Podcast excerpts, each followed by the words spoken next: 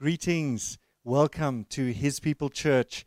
And we're an every nation church in Pietermaritzburg, South Africa.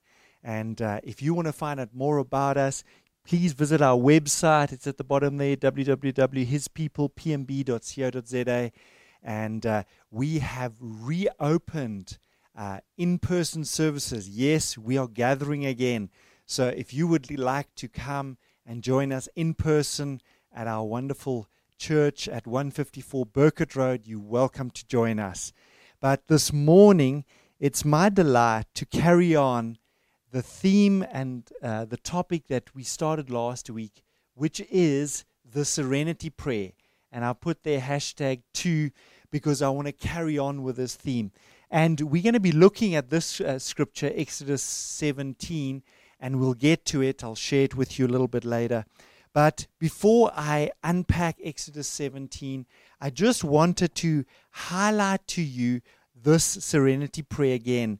And on the screen, um, before we read it, I just want to highlight the three main parts to the serenity prayer. And, uh, and I've just put the numbers there so you can highlight them. But let's just read the serenity prayer again. God, grant me the serenity to accept the things I cannot change courage to change the things I can, and wisdom to know the difference. And as we as we look at this, um, I said we're going to go to Exodus 17, but there were just some things that I that I was just highlighted to me as I was just thinking and praying about this prayer this week. And I think the the main phrase that I wanted to start with is this phrase to accept. And i mentioned it slightly last week but i just want to unpack it a little bit a little bit more. What does it mean in this in this in this uh, uh, prayer to accept? What do we accept? And and i believe this is so important. I said last week the, the process of coming to the place of accepting is so vital. And the serenity comes i believe as we accept but it's important that we look at, well, what do you accept? Because not everything we accept brings serenity, brings peace. And so, and so this whole idea of, of what do we accept is so important. And um, so let's just look at it. It says, um, well, I've just written down on my notes here to accept, firstly, it is to accept God's will. That is really the place that we need to come to. We will find serenity, we will find peace in that place where we accept and embrace God's will. God's will. Nothing more, nothing less, nothing else. And and to discern God's will, folks, two keys to discerning God's will is firstly his word, the Bible, and secondly, the leading of the Holy Spirit. And those two, remember, always need to align. And and and that is why, you know, we uh, go through life and and often we will hit things and it's not as easy always to clearly discern what is God's will and hence to to come to that place of serenity or that place of peace. And so and so we we always encourage people spend time in your in your Bible, read your Bible, spend time with the Lord. And and and so that and so that you, we have a reservoir of truth within inside of us that we can draw from when we come to those places and spaces where we need to discern, Lord, what is your will in this situation and that situation. And this and this whole idea of accepting God's will, it is not a place of passivity or giving up. It's not that. And and um, and this is so important. You know, I, I, I think and I and I reflect even on my own life that that just giving up is not this this this place of really coming to the and experiencing the peace of God. And so sometimes, literally, sometimes people just give up on, on whatever they're going through, give up trying, give up praying, give up trusting God, etc. And, and that's not the place of peace. Often, often that is a place of deep anxiety and, and angst and stress, etc. And so it is very much, it is surrendering to the Lord. That is what it is. It is when we say, God, give us the serenity to accept the things that we cannot change. That, that place of accepting is accepting God's will and it is surrendering to that will. That is what, what I believe is, is the place of peace. It's surrendering to that will. And being Valentine's Day, I thought, let me, let me, let me touch on a, a, an illustration that can maybe highlight this to us. And I remember hearing of a, of a guy who had been in a relationship with his with a girlfriend, and this relationship hadn't worked out, and so they had broken up. And and he had he had thought and he had believed that this relationship would maybe result in marriage, and that this you know was God's will. Obviously, as a Christian, if we if we're going to say I do to to marrying somebody, we believe this is God's will. But it didn't work out, and and he really struggled with this, and and he was reflecting on this a couple of years later. This is after he had met an, another young lady. They had gone out and got married, and he was now happily married. And he was reflecting back at that time in his life where he was really struggling with his breakup and breakups are never are never pleasant. They they they're always really tough. And and and he was just reflecting how in that time he had surrendered it to the Lord. He had given it to God. And and his his heart was really God, if this is from you, I believe you'll be able to resurrect this thing. We'll somehow come together, we'll be able to sort out our differences, and ultimately we'll get married. Now it didn't happen. But he was still able to come to that place of serenity and accepting that he couldn't change the situation. I don't know the ins and outs of what happened in their relationship, but the reality is we can't change people.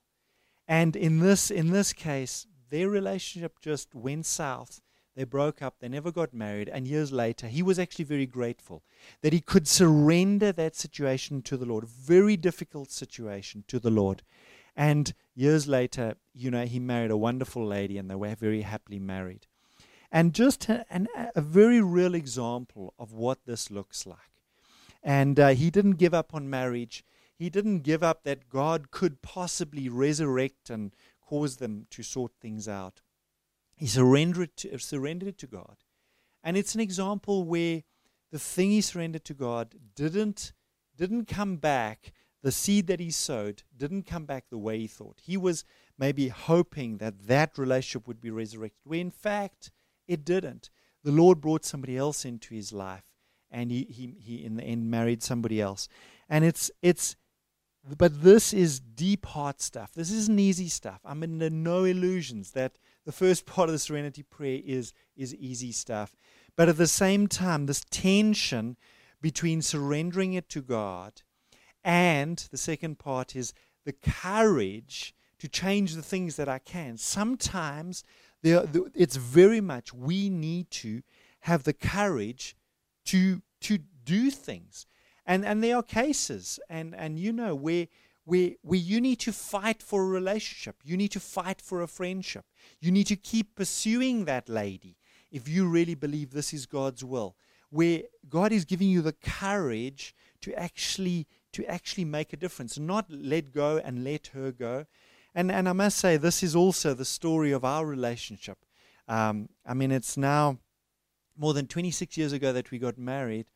And with my wife, she she first kind of noticed me and, and, and kind of really felt, hey, maybe this is this is God's will for my life that we get married.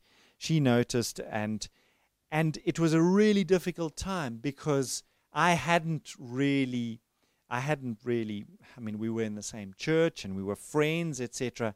But I really hadn't kind of realized, hey, that, that this was this was something that, that could really go the long run. And so we were just friends and and and it was really hard for my wife Jenny in that time uh, where there was there was nothing more than just a, a simple friendship in in the context of a local church. And so, what, what the Lord challenged her to do in that case was actually just to lay it down, really lay down, and not just the potential of a relationship with me, lay down actually just her whole desire to get married and to say, Lord, I'm willing to be single for you. And it was a hard, deep heart stuff, deep, deep prayers that she went through with the Lord. But she came to that place, and it was it was a little while after she totally surrendered all that, all those those deep heart's desires to the Lord, that the Lord actually started speaking to me. And and long story, we started going out. A couple of years later, we got married, and we still happily married um, many years later. So so just two two stories where where for one person it was very much um, just accepting that this is something he can't change. Whereas, you know, for Jenny, so she surrendered it to the Lord, but the Lord actually, in that place of surrender, yeah, he, he worked in my heart and gave me the courage to actually pursue Jen. And obviously, she then responded, and, and we, we, after a couple of years of, of, of, of courting or dating, we got married. So there's a there's a little Valentine story for you guys, and um, and just in the context of, of, of this beautiful serenity prayer. But I said we're going to look this the, the, this morning at Exodus chapter 17, and and what's this about? In Exodus 17, well, the stage is set where it says uh, in verse 8, it says, The Amalekites came and attacked the Israelites at Rephidim. At Rephidim. And what's this about? And, and we'll read the whole story. But um, just for you to know, Acts 17 is not far from, sorry, Exodus 17 is not far from uh, the whole crossing of the Red sea, Red sea, which was in Exodus 14, just three chapters earlier. And so these guys have literally, they've, they've, they, knew at this journey to the promised land, uh, they, they, they, they really, as the, as the saying going, wet behind the ears. Uh, the, the Egyptian army came at them. Fortunately, they didn't have to fight, they never had to pull out a sword. Remember the story with the Red Sea? The Lord just fought for them miraculously.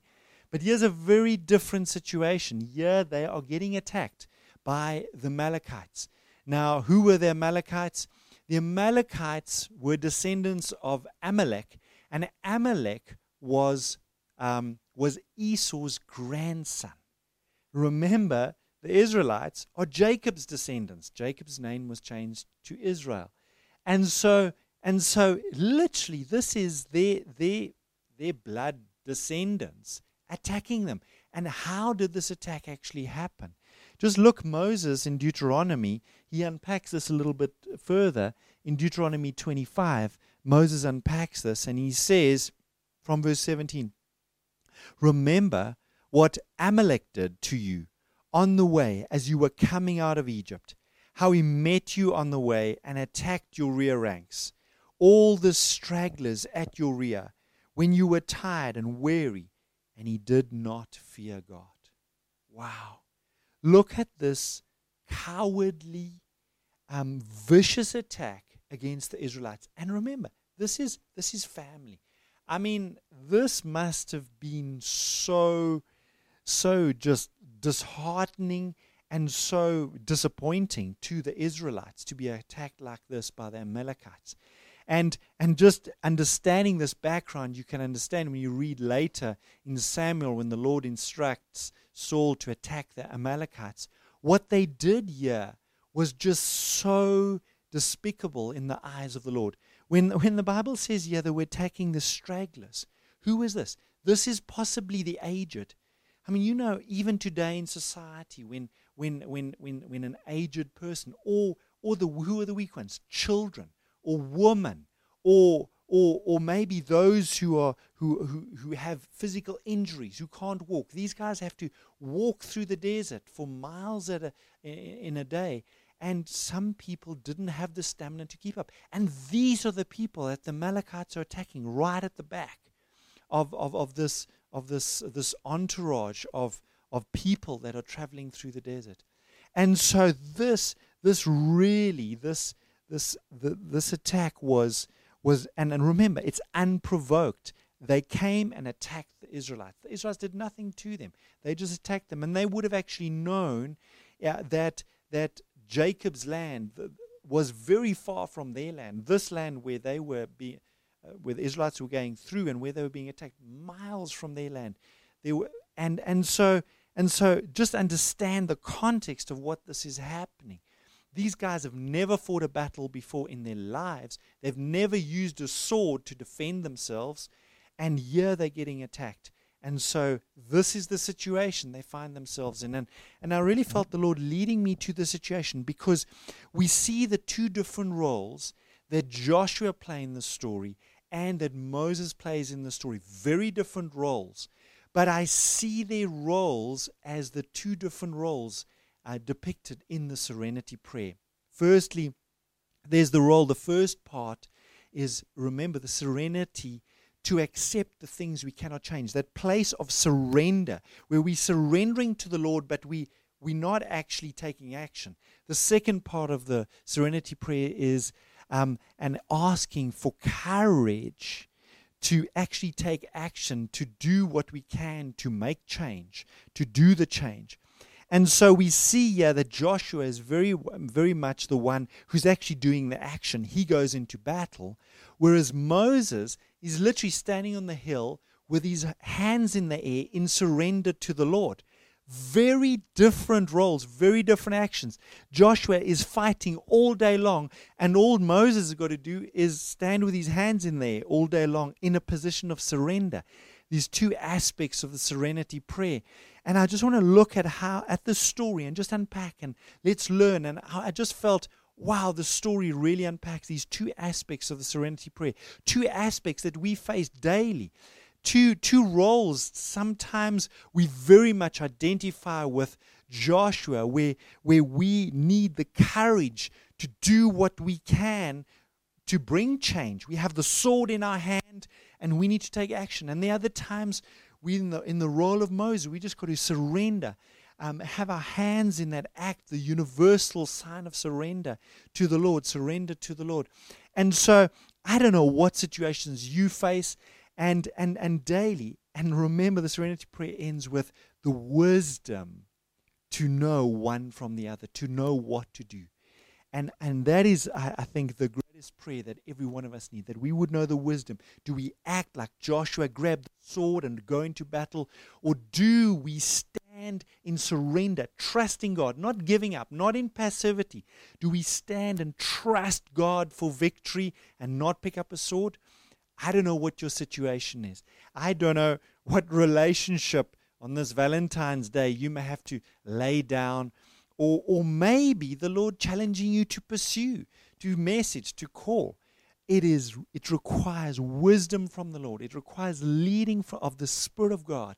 It requires us um, applying God's will and His wisdom as revealed in His Word in our situations to discern that.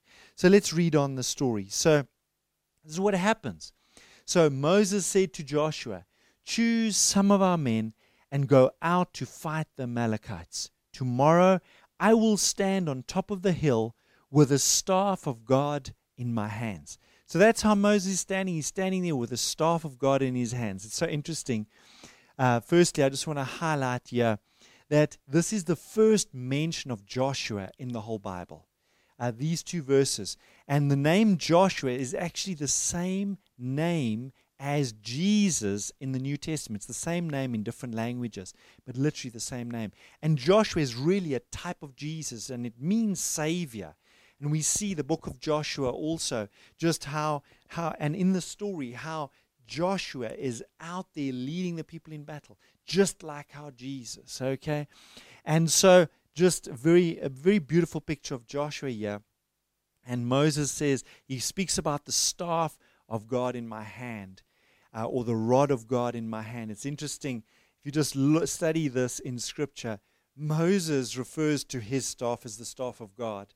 And God actually refers to Moses' staff as Moses' staff.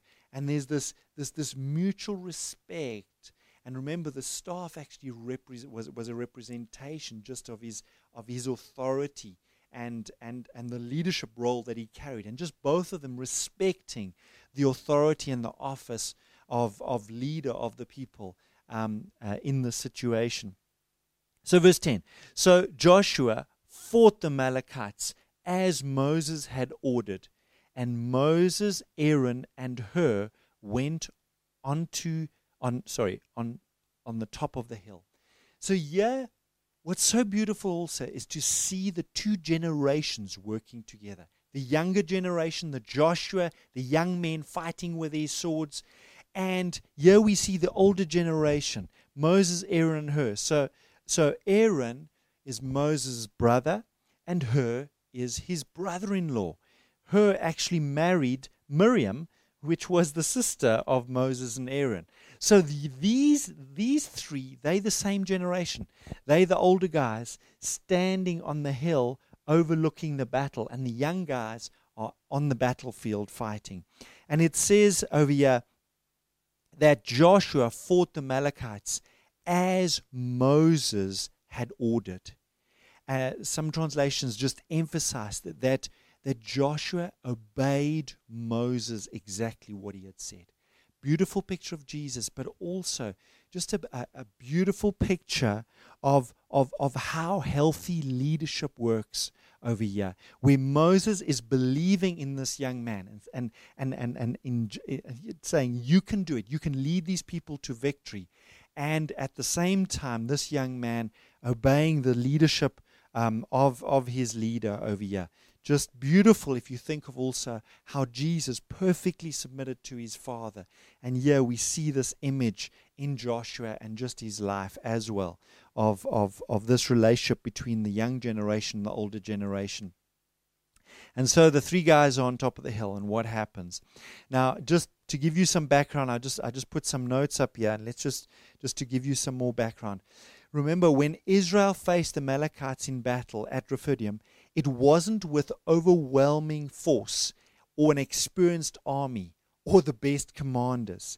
They were a bunch of wandering, uh, a wandering tribe of herdsmen, escaping slavery in Egypt, traveling uncertainly to a promised land that none of them had ever laid eyes on. That's the context. They were herdsmen.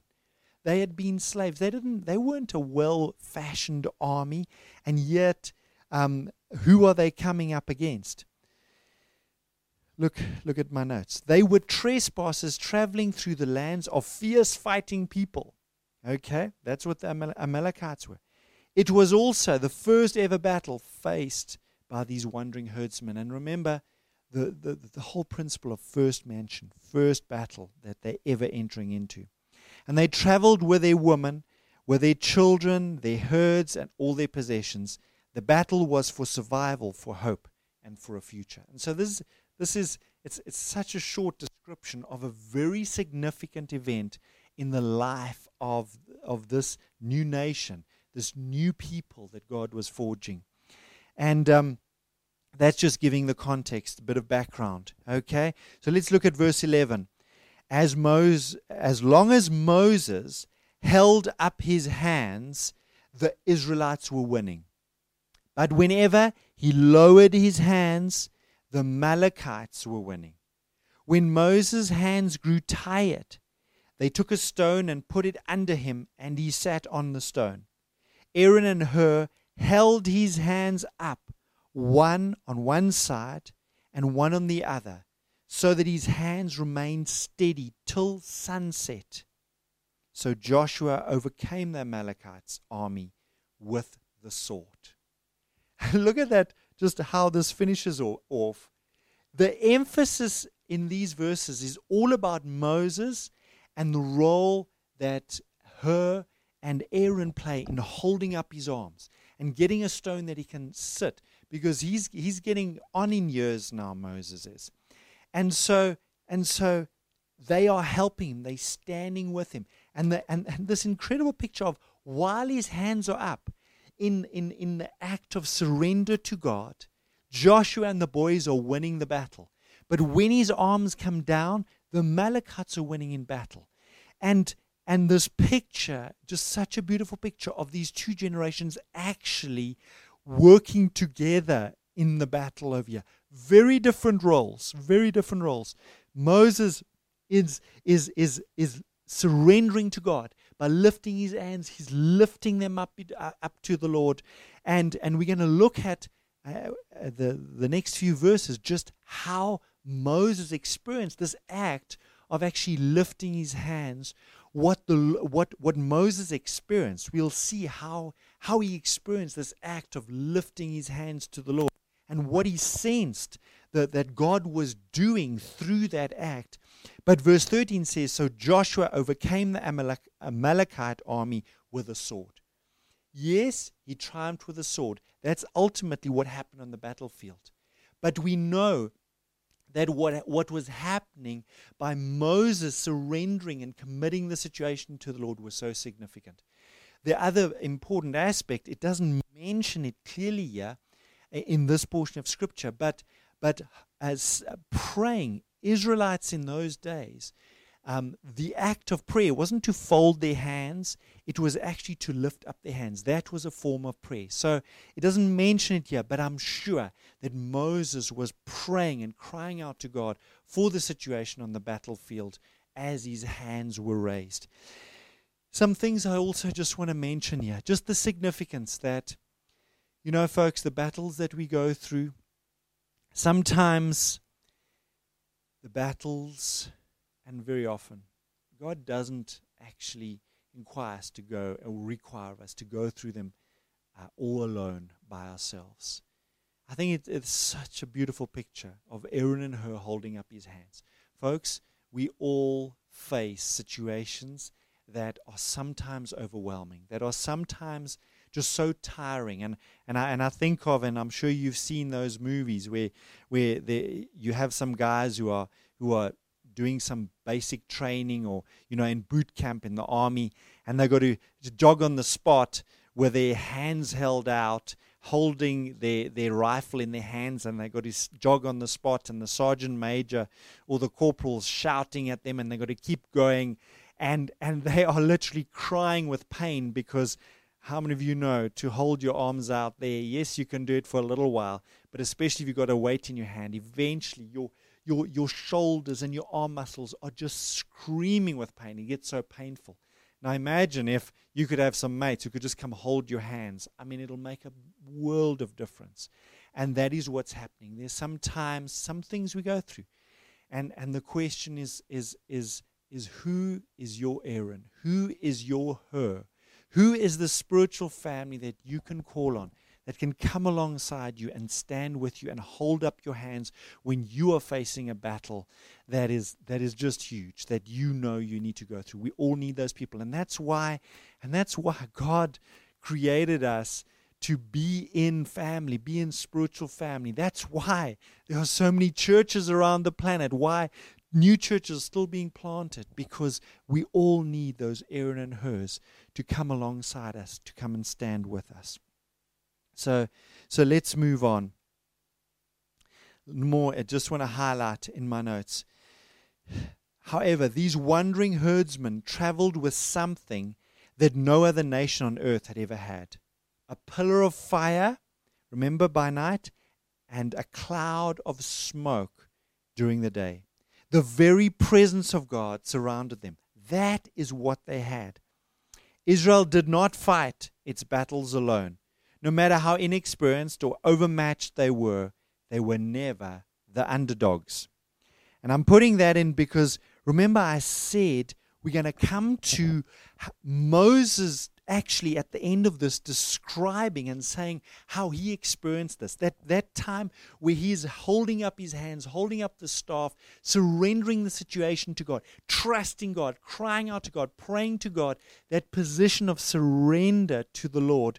And while his hands were up, they, they, they were in victory. This is what he said.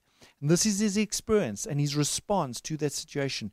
Moses built an altar and called it the Lord is my banner, which, which in, in, in the Hebrew is Jehovah Nissi. And he said, For hands were lifted up to the throne of the Lord. And I just want to highlight this and just speak into this a little bit.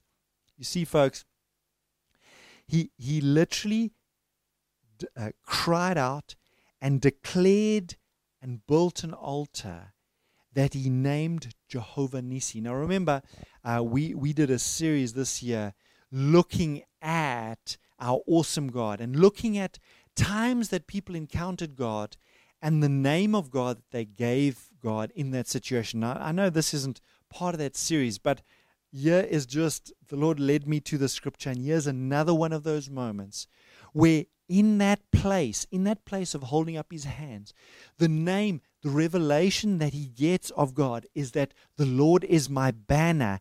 And, and he said, This place is Jehovah Nisi, the Lord is my banner. And remember, a banner was something, is something that is that is usually held up. And when armies would go to battle, would go to war in those days, they would have a banner describe, and on the banner would be written who they were, who they represent, maybe a picture of their king, who they're fighting for, etc. They would have a banner, and and that banner would unify them. Would they would rally around that banner, and and I mean. You know, a national flag taken into battle. I remember even during the Second war, World War, there was a, a classic picture of American soldiers hoisting uh, the American flag on, on one of the islands they were fighting to, uh, to, to conquer from the Japanese. And, and just that, that picture of the banner representing who you, who you are, who you who you fighting for, who you represent, etc. That is what it is. And and this amazing picture here that that that we see, we get a glimpse that what was Moses experiencing while he was holding that that rod, um, his staff up in there, he he sensed and he experienced that he was literally holding up a banner. And remember, these guys, they were they were a bunch of shepherds. They didn't have banners when they went into that battle. And and he, he literally he's saying, I was holding up the, a banner, and the banner is the Lord. Not a banner of the Lord, not a banner with the Lord's picture on or the Lord's name on. Literally, the Lord is my banner. He's, he's, he was literally holding up the Lord as the banner over them. And it's just such a beautiful picture. And, and, and remember, this was a whole for a whole day. He was he had to hold it up. For the whole day they were fighting in the valley. For a whole day he had to, and he was just holding up. Lord, you are my banner. You are over us. You are you are the one we're fighting for. You are the one um, that that is our protector. And that's also what, what this picture represents. For hands were lifted up to the throne of God. Literally, he, his hands were aimed, uh, and, and, and I just believe it must have been such a God moment. God, uh, Moses being so aware of the presence of God, so aware of the throne of God, that he was literally holding up this banner, which, which, which was the Lord. Such a beautiful picture. And I, and I want to just uh, go to my notes and just unpack some of this over here. No matter how desperate they felt, they were never at a loss. This is the Israelites. They were never truly outnumbered because how can you outnumber God? The great general, the perfect protector, the Lord Jehovah was with them. The name Moses used to describe this God is Jehovah Nisi. The Lord is my banner. And just in my notes, I've I have highlighted this, but just to bring it uh, bring some clarity. A banner is something that firstly identifies who or whose you are. And, and if you've been coming to our church just, just uh, a while ago, the Lord just highlighted to me that, that that question, whose are you, is such an important question for every one of us to answer. And absolutely, if, if you're a Christian, if you're a born again believer, then that answer is we are the Lord's. Jesus is our Lord. So, firstly, a banner is something that identifies who or whose you are. And secondly, it unifies your purpose uh, or a group of people. It unifies them around this is what we're about. Remember, you could have had a picture of your king, but in this case, in our case, the banner over us, the banner is the Lord. Now, remember when we were at university, we were students. I was I was part of our of our student committee on campus, and and our as as as a campus ministry, we were registered, we were registered society at UCT on the campus, University of Cape Town. And uh, every week, every year during orientation week, we would have a societies day and we could set up tables, etc. And I remember the one year uh, we, we felt and we said, why don't we come together as Christian societies instead of all having our own thing. Let's come together and let's put a banner over us that can unify us. And the banner that, that, that, that, that, that we said, let's put this banner over us. Jesus is Lord over us. Not the name of our, our ministry or society, but Jesus is Lord. A unifying banner, a banner that we can all rally around. And it just resonates with this revelation that Moses got in that mm, battle as he was holding up his staff. He saw him literally holding up this banner which, which is Jehovah Nisi, the Lord is our banner. Literally holding up that God is the one who's over us, who, who guards us, who goes into battle with us, the one we rally around, the one we're fighting for, the one we're willing to give our lives for, the one we're surrendering for, the one who will fight for us and come through for us. That is Jehovah Nisi, the revelation that Moses gets in, in a, military, a millet, for example, a military flag or standard is also called a banner. By saying the Lord is my banner was a way of identifying themselves as the unified followers of the Lord God. Jehovah Nisi. And I decided, I tried to do a banner. I hope you like my banner, um, banner like thing. Jehovah Nisi. And, and, and what is this about? When we say, and this is my prayer, and, and I want to pray for us right now, that, that we would be able to declare, as Moses did, as he held his staff up, he got the revelation that literally he was before the throne of God and he was holding up this banner that said Jehovah Nisi, that, that, that the Lord is my banner. And, and it means so much, and it meant so much that they, they, they got a mighty victory that day on the battlefield with this revelation that the Lord is my banner. He's over us. He's the one we rally around. He's the one we fight for. And just such a beautiful picture of the younger generation and the older generation coming together again in this beautiful prayer, which, which goes, God, grant me the serenity to accept the things I cannot change. I just see that, that place. It's not a passivity. It's a surrendering to God. And Moses just surrendering the people, surrendering the battle, surrendering his men, surrendering Joshua to the Lord in that situation. And courage to change the things I can. And remember, um, three, I think it's three or four times in the book of Joshua, Moses spoke to Joshua and said, said, Be strong and of good courage. Be strong and of good courage. Speaking encouraged him because he was the young man who had to carry the sword, had to spend days in battle uh, to establish the victory, and wisdom to know the difference. And so, Lord, I pray this for us. Lord, may we may we come to that place of of surrendering in you and to you, not giving up, not just walking away in a huff or disappointment or disgust, but surrendering things in you, Lord. And, and, and Lord, as we do that, we declare you are our banner. And I pray for every person who is a member of his people church. Lord, Lord, what a beautiful banner you've given us. Our name, his people, Lord. That that name that says whose we are. We are your people, Lord. And we rally around that fact that we are your people, that your banner is over. We are your people. Your banner is over. Jehovah Nisi. I declare that your banner is over us, Lord. You, you unify us. We are unified around the desire to make you famous, Jesus. The desire that people would come to know you, that people would be transformed by the power of your word and the power of your spirit. Lord, we united around that. You are our ba- banner.